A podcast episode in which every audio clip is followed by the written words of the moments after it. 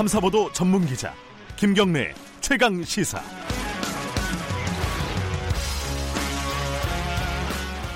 김경래 최강시사 이 부 문을 열었습니다.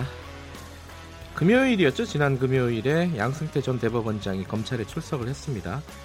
담벼락 성명을 발표를 하고요. 법원, 대법원 앞에서요. 이 전직 대법원장이 피의자로 검찰 조사를 받는 거는 헌정사상 처음 있는 일이라죠. 어, 구속영장도 청구가 될 가능성이 높습니다. 지금 상황에서 보면요. 관련된 얘기를 법사위 여당 간사인 송기헌 더불어민주당 의원과 나눠보도록 하겠습니다. 안녕하세요. 네, 안녕하세요. 아, 이 양승태 전 대법원장이 대법원 앞에서 네, 네. 예, 담벼락 성명을 발표하는 모습을 보셨죠? 네, 티비로요? 맞습니다. 예, 네. 어떤 생각이 드셨습니까? 어, 좀 안타깝죠. 어, 전직 대법원장이 이제 검찰 조사 받는 게 헌정사상 처음 있는 일이죠. 네. 어, 그동안 뭐 판사님들 한 백여 명이 전역이 판사들이 조사를 받았고요. 네. 검사 삼십 명이 수사 참여해서 법원 행정처 또 김앤장 여러 자료를 확보해가지고 조사했는 것 같습니다. 네. 아, 그 모든 것이 아마 전직 대법원장이 양승태 대법원장을 향하고 있는 것 같고요. 네. 그만큼 양승태 대법원장이 사운동당의 몸통이다. 음. 그렇게 인정이 될 수 있을 것 같고. 네. 사법부 입장에서는 치욕이겠지만 이 양 전 대법원 조사가 사법실을 회복하는 새로운 출발점이 되어야 된다. 그렇게 생각합니다. 지금 근데 이제 어, 도의적 책임은 뭐 인정을 하겠죠, 당연히 이제 양승태 전 대법원장이. 근데 형사적인 책임 부분에서는 좀 네. 입장이 다른 것 같아요. 이 과연 이 양승태 대법원장이 지시하고 뭐 직권 남용 같은 것들이 구체적으로 검찰이 입증할 수 있는 상황인가? 이 부분이 사실 국민들도 그렇고 좀. 그 네. 걱정하는 네. 부분이기도 하고 궁금한 부분이기도 한 것 같아요. 음, 네네. 그동안 뭐 두 대법 전 대법관 영장 기각된 것이라든지, 그렇죠.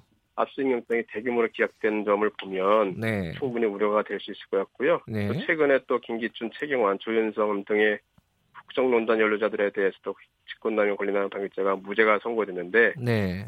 제가 우려는 되긴 하지만 좀 다르다 생각합니다. 저는 네. 양승태 전 대법원장의 경우에는. 아, 그동안 수사 과정에서 여러 명의 전직 천직 대, 아, 법관들이 네. 전체적인 지시가 어, 양승태 대법원장으로부터 시작됐다는 것을 이야기하고 있었고요. 네. 어, 특히 그 임종원 전 차장 공시장 보면 굉장히 한 거의 한 사십 개나 오십 개 정도 사이에 네. 직접 어, 논의했다는 내용도 나오고 있고요. 네. 특별히 양승태 전 대법원장은 이제 법원의 최고 수장이고 모든 어, 재판과 사법행정의 최종 권을 갖고 있거든요. 네. 어, 박근혜 대통령이 미르 K스포츠단에 어, 출연금 내도록 한 부분에 대해서는 어, 유죄 판결이 났습니다. 네. 따라서 실무자가 아닌 양 전 대법원장이나 어, 박병대 전 법원행정처장 등의 그 사업행정 책임자의 경우에는 사업행정권 행사를 빌미로 한 어, 직권 직무 권한이 있다고 봐야 되기 때문에 음. 어, 직권남용행위가 충분히 가능하다 생각을 하고요. 네. 어, 검찰이 선장상 초유로 전직 대법원장을 소환해서 조사해서 영장도 고려한다고 하는 만큼 네. 입증할 만한 충분한 자료를 확보했다 음. 생각하고요. 네. 그동안 그, 뭐, 뭐 놀이터에서 인터뷰한 것도 있으시고 예. 뭐, 그 대법원 앞에서도 인터뷰한 게 있으신데 그거 그렇게 말씀하시는 내용은 충분히 예상이 가능했던 부분이다 생각합니다. 검찰로서는 예. 예. 예상을 했어야 되고 그럴 때 거기에 대한 대응도 충분히 하고 있어야 된다고 생각을 합니다. 네, 그 이제 금요일 날 조사를 받고 나서요. 네, 네. 양승태 전 대법원장이 토요일 날 다시 검찰을 갔다 그러더라고요. 음, 조서 확인한다는 조서를 예. 열람하기 위해서 갔다고 하거든요. 그 열람을 열세 시간을 했대요. 어, 그만큼 꼼꼼하게 예.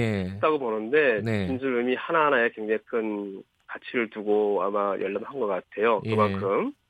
아, 본인도 이 혐의의 인정 가능성에 대해서 굉장히 음. 주목하고 신경 쓰지 않았나 저는 오히려 반대로 생각하고 있습니다. 예, 일단은 뭐 기소는 조금 차후의 일인데 네. 당장은 이제 뭐 한두 차례 더 소환을 해서 조사를 한 다음에 네. 영장을 청구할 가능성이 높지 않겠습니까? 음, 뭐 그렇게 저도 보고 있습니다.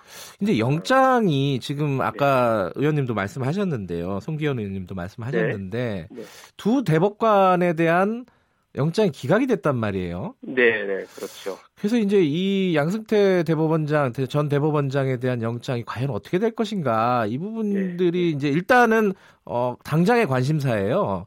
어떻게 네, 보십니까? 네. 어, 그 이후에 예. 또 전직 대법관 영장 기각 이후에 다시 한번 또 두 분을 소환해서 조사했었고요, 검찰에서. 네. 그 이후로 이제 최종적인 단계로 양승태 전 대법원장을 소환해 조사하고 영장 청구까지 고려한다고 하면 기존에 기각된 거에 대한 대비도 충분히 했으리라 생각이 되고 네. 어, 공개되지 아니한 자료가 있으리라 생각이 하기도 하고요. 네. 또 한편으로는 이제 그 양 전 대법원장이 법원 앞에서 대법원 앞에서 기재를 한 것은 네. 지금까지 그 두 전직 대법관을 비롯한 영장 기각된 사례에 자기도 빗대서 네. 어, 그쪽 논리를, 어, 저희도 원용하고자 생각했던 것이 아닌가 생각이 들기도 하고요. 예. 한편으로는 이게 법원 대 검찰이라는 어떤 구도를 만들어서 거기에 편승해서 자신도 영장을 피해보려고 하는 음. 그런 기도가 아니었던가 생각이 드는데 이만큼 더 검찰에서 충분한 대비를 했어야 된다고 생각합니다. 그 법원 대 검찰의 어떤 구도를 만들어서 어, 네. 본인의 어떤 영장이라든가 아니면 기소라든가 이런 부분에 일정 정도 영향을 미치려고 하는 전략이다. 그것까지는 네. 알겠는데, 근데 그게 통해, 통할까요? 어떻게 보세요? 네, 그만큼 더 법원에는 부담을 준다는 거라고 볼 수 있겠죠. 네. 지금 법원에 계신 분들께는 네. 어, 그 점에서 좀 아, 양 전 대법원장의 그 태도는 안 좋았다, 적절하지 않았다고 보고 있고요. 예. 어, 그렇게 상황이 진행되는 만큼 검찰도 어, 대응을 하고 네. 정확하게 확실한 증거와 어, 진술을 가지고 어, 그것을 공격하고 그리고 영장 청구, 영장이 가능하도록 그 기반을 만들었어야 되고 막 만들었으리라 생각합니다. 예. 최근에 그 김앤장 쪽하고 네. 양승태 전 대법원장이 직접 만났다는 사실이 드러났어요. 그러 세 번 만났다고 하죠. 예, 그 이게 강제징용 피해자 관련된 건에 대해서요. 예, 그렇죠. 강제징용 관련된 네. 건데, 네네네. 이런 정황이 이번 사건에 어떤 영향을 미칠지 의미가 있는지 좀 짚어주실 수 있나요? 가장 중요한 예. 부분 중에 하나라고 볼 수 있습니다. 네. 네, 직접적으로 양승태 전 대법원장이 재판에 관해서, 네. 또 재판 내용에 관해서 그것도 상대방 한쪽 한쪽 대리죠. 상대방이 한쪽 대리인이죠. 네. 그쪽과 그게 독자면 논의했다는 것 자체는 뭐 당연히 굉장히 부적절한 행동이었고 네. 그걸 통해서 결과적으로 또 그 여러 가지 재판 연기라든지 하는 결과가 나오지 않았겠습니까? 네. 그 과정의 연결고리가 충분히 조사가 됐으리라고 저는 기대합니다. 음, 요 요번 이, 이 김앤장과 직접 네. 만났다는 그 정황은 어, 사실은 결정적인 증거, 예, 결정적, 예, 결정적으로 예. 영향을 미칠 가능성이 높다 이런 말씀이시네요. 네, 그렇습니다. 그럼 요번에 그러면은 그 양승태 전 대법원장 영장을 구속영장을 청구할 때요. 네. 박병대 고영한 두 대법관 같이 청구할 가능성이 높다 이렇게 나오더라고요. 보도에는. 어떻게 보십니까? 아마 그, 그쪽으로 많이 보고 있어요. 왜냐하면 음. 이제 일월 칠, 팔일 정도일까요? 아마 그때 다시 추가 조사를 한 것으로 예. 어, 알고 있거든요. 네. 그리고 그 결과를 이제 바탕으로 이번에 양 전 대법원장에 대한 영장도 청구할 것으로 생각이 되는데요. 예. 그렇다고 하면 음, 우리 대부, 우리 법원의 네. 최고 책임자 정도에서 당연히 어, 박병대 고용한 전 대법관도 영장 청구되지 않겠나 음. 예상을 합니다. 예. 근데 이 임 전 차장, 그러니까 임종원 전 차장이 차장이 네. 이제 구속이 되지 않았습니까? 네네네. 근데 이제 임 전 차장은 어쨌든 실무자 중에 책임자였던 것이고요. 그, 그렇죠, 예. 예, 그 실무자에게 지시를 하거나 이제 압력을 넣었던 사람들이 이제 대법관이나 대법원장이 될 텐데 네네. 그 고리는 이 실무 차원의 고리와는 또 다르게 밝혀내기가 네네. 참 어렵다. 네. 이렇게 생각을 하기가 쉽지 않습니까, 그죠? 음, 이제 그래서 이제 방금 어, 예. 잠깐 언급한 것 같은 왜 아, 김앤장 예. 대리인하고 만났던 네. 그런 사건이라든지 그렇게 직접적으로 연결고리를 만들 수 있는 네. 그런 고리가 형성이 되었으리라 생각합니다. 왜냐하면 네. 이제 그동안 조사받았던 몇몇 어, 법관들, 일부 대법관들께서도 전 네. 대법관들께서도 양 전 대법원장과 직접 어, 논의를 했다고 한 경우도 있고 보고를 했다고 한 경우도 다 있고 그렇거든요. 네네. 이렇게 그런 것이 연결고리가 돼서 네. 어, 충분히 어, 양 전 대법원의 지시에 따라서 모든 것이 이루어졌다는 것에 대해서는 음. 어, 입증이 가능하다 생각이 되고요. 네. 이런 부분에서 좀 더 검찰에서 네. 어, 그 보완 조사를 하지 않았겠습니까? 영장이 기각, 기각되면서 네. 그러면서 이제 원래는 작년 말 십이월 말에 아마 양승태 원장에도 영장 청구했을 것이다, 소환 조사하고 영장 청구했을 것이다 예상을 했었는데 그게 한 달 정도 늦어졌으니까 약간 네. 그 과정이 아마 그런 추가 소명 자료를 확보하는 그런 과정이 아니나 그렇게 생각합니다. 이 송기헌 의원님은 뭐 법사위 여당 간사이기도 하시고 네. 네, 검사 출신이시잖아요, 또. 네, 그렇습니다. 그 임종원 전 차장의 영장이라든가 아, 공소장 네. 뭐 이런 네. 것들을 검토하시고 최근에 뭐 상황들을 종합적으로 보실 때 네. 아, 이거 좀 어려운 얘기지만은 양승태 전 대법원장 구속영장이 발부가 될까요? 어떨까요? 이게 뭐 좀 약간 성급하지만은 그냥 궁금해서 한번 여쭤봅니다. 예. 저는 그, 그 이후에 조사된 부분도 이제 예. 포함해서요. 네. 그런 여러 증거가 양 전 대법원장이 이 사업 신뢰를 흔든 사업농단의 핵심이고 몸통이다. 이것을 지목하고 있다고 생각합니다. 그만큼 충분히 차고 넘치는 증거가 있다고 생각이 되고요. 네. 제가 박 전 대통령 그 사례에서도 얘기했지만 말씀드렸지만 양 전 대법원장의 경우에도 직권남용이 성립될 수 있는 법리가 충분히 네. 구성될 수 있다는 생각도 합니다. 예.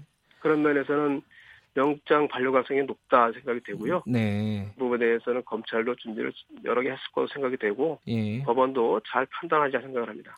그 사법농단과 관련된 여러 가지 이제 사후 후속 조치들은 지금 이제 네. 수사와 기소 이런 게 한 축이라고 하면은 또 네. 다른 한 축은 이제 국회에서 벌어지는 일들 아니겠습니까? 네, 네, 네. 네. 저희들이 야당하고 협의를 하고 있었던 탄핵. 예, 탄핵 문제 어떻게 되고 있습니까? 어디까지 갔어요? 그 법, 어, 법관 탄핵이요. 뭐 예. 이제 그 공개적으로 탄핵을 하겠다고 네. 어, 발표했었던 야당과 협의를 하는 중에 있습니다. 네. 그러니까 다음 음, 우리 국회 본회의가 열릴 예. 일정이 잡히는 대로 어, 좀 본격적인 어, 진행을 할 저는 계획을 갖고 있습니다. 다만 그 과정에서 다른 야당과의 협의가 굉장히 필요하기 때문에. 어, 현재는 야당과 협의 중이다. 이렇게 음. 말씀드릴 수 있을 것 같습니다. 근데 그 여섯 명으로 어, 네. 이제 정리가 됐다라는 보도, 일부 보도가 있었어요. 음, 그 의견은 이제 여러 개 있어요. 네 명일 수도 있고요, 여섯 명일 아. 수도 있고, 다섯 명일 수도 있고. 예. 그래서 저희들이 그 말씀을 드린 이유는 다른 야당들과 지금 음. 협의를 하고 있기 때문에 네. 그 야당의 의견을 저희들도 같이 조율해야 되는 부분이 있습니다. 예. 거기에 따라서. 인원이 네 명일 수도 있고, 여섯 명이 될 수도 있고, 일곱 명이 될 수도 있고, 그렇게 될 수 있습니다. 야당들이, 이제 뭐, 자유한국당은 아, 이 탄핵에 대해서. 정의당하고 이제 민주평화당이라고 예. 말씀드릴 수 있습니다. 그죠. 자유한국당은 네. 이제 반대를 하고 있는 거고요. 그죠. 바른미래당은 아주 중립적이고요. 예. 바른미래당 뭐 기소를 좀 보고 나서 네네, 판단을 맞습니다. 하자 이런 입장인데.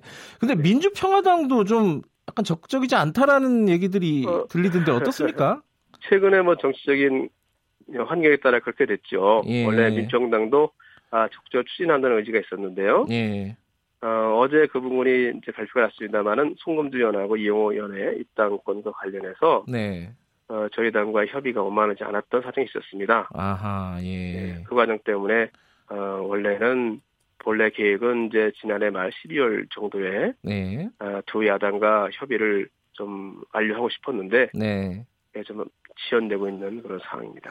그 두 야당하고 협조가 논의가 협의가 된다면은 마무리가 네. 된다면은 또 바른미래당하고 자유민주당하고 아 자유한국당하고 상관없이 어, 추진할 계획이신 건가요? 그러면은 아 뭐 같이 협의를 구하 협조를 구할 수 있도록 최대한 노력을 하겠습니다. 네. 근데 워낙 이제 자유한국당 경우에는 반대하는 기가 강하고요. 네. 바른미래당은 이제 말씀드린 것처럼 기소율 보장을 예. 하고 있기 때문에. 그런 과정에서 개별적으로 얘네들의 의견이 다를 수 있을 것 같아요. 아, 그래요? 다양한 노력은 할 예정입니다. 네, 노력은 하겠지만 어, 그게 되지 않을 경우에는 독자적으로 갈 수도 있다. 이런 말씀이시네요. 그렇습니다. 네. 아, 마지막으로 시간도 없, 시간이 없지만 네. 한 가지만 더 여쭤보면요. 네. 그 법원 행정처 개혁하는 네. 문제 이제 법원에서 그 셀프 개혁안이 오지 않았습니까? 그 네. 국회에서 그게 논의가 되고 있어요. 어떻습니까? 아, 제 사 개 특위에서 이제 법원 소위가 있습니다. 예, 예. 그 법원 소위에서 논의 중에 있고요. 예. 어, 그, 아마 그 부분은 비교적 여야 간에 네. 이견이 많지 않은 부분이라서 예. 어, 조정이 가능할 수 있지 않을까 예상하고 있습니다. 알겠습니다. 오늘 여기까지 듣겠습니다. 네. 고맙습니다. 네, 감사합니다. 더불어민주당 어, 송기헌 의원님이었습니다.